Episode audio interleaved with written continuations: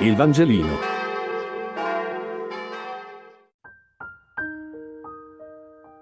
Venerdì 22 gennaio.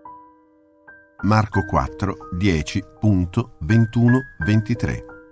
Lettura del Vangelo secondo Marco. In quel tempo, il Signore Gesù diceva a quelli che erano intorno a lui insieme ai dodici, Viene forse la lampada per essere messa sotto il moggio o sotto il letto, o non invece per essere messa sul candelabro? Non vi è infatti nulla di segreto che non debba essere manifestato e nulla di nascosto che non debba essere messo in luce.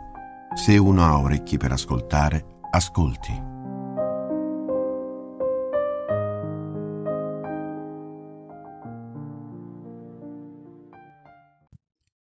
La parabola della lampada segue quella del seminatore che abbiamo ascoltato ieri. Siamo nel primo grande discorso del Vangelo di Marco, nel quale Gesù parla in parabole per annunciare l'avvento del regno e poi compie quattro miracoli. Gesù parla e poi guarisce. Sono due aspetti del suo ministero fra loro collegati. Eh, in realtà la liturgia di oggi fonde, riprende un versetto della parabola del seminatore per sottolineare la continuità fra i due brani e per ribadire che Gesù si rivolge ancora ai dodici e a quelli che erano intorno a lui. Con questa espressione un po' generica, quelli che erano intorno a lui, Marco vuole indirettamente coinvolgere anche il lettore. Insomma, ascoltando il racconto, siamo anche noi intorno a Gesù e ci è data la possibilità di avvicinarci, eh, di lasciarci cambiare, di entrare nel Vangelo come personaggi.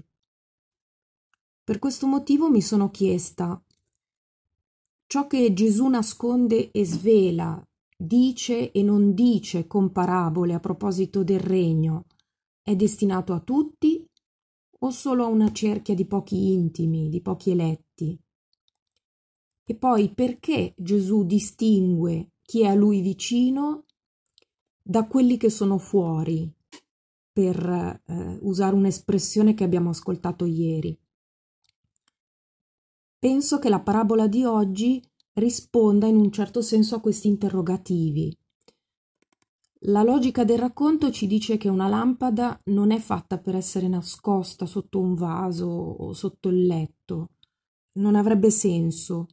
Lo scopo della lampada è fare luce ed essere collocata in un punto alto, in modo da illuminare il più possibile l'ambiente.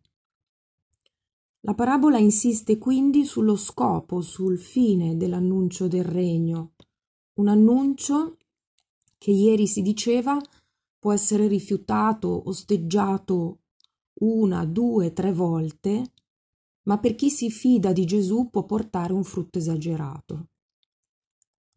L'annuncio del regno non è destinato a rimanere nascosto, anzi, eh, Gesù dice non c'è nulla di segreto che non sarà manifestato, cioè reso pubblico.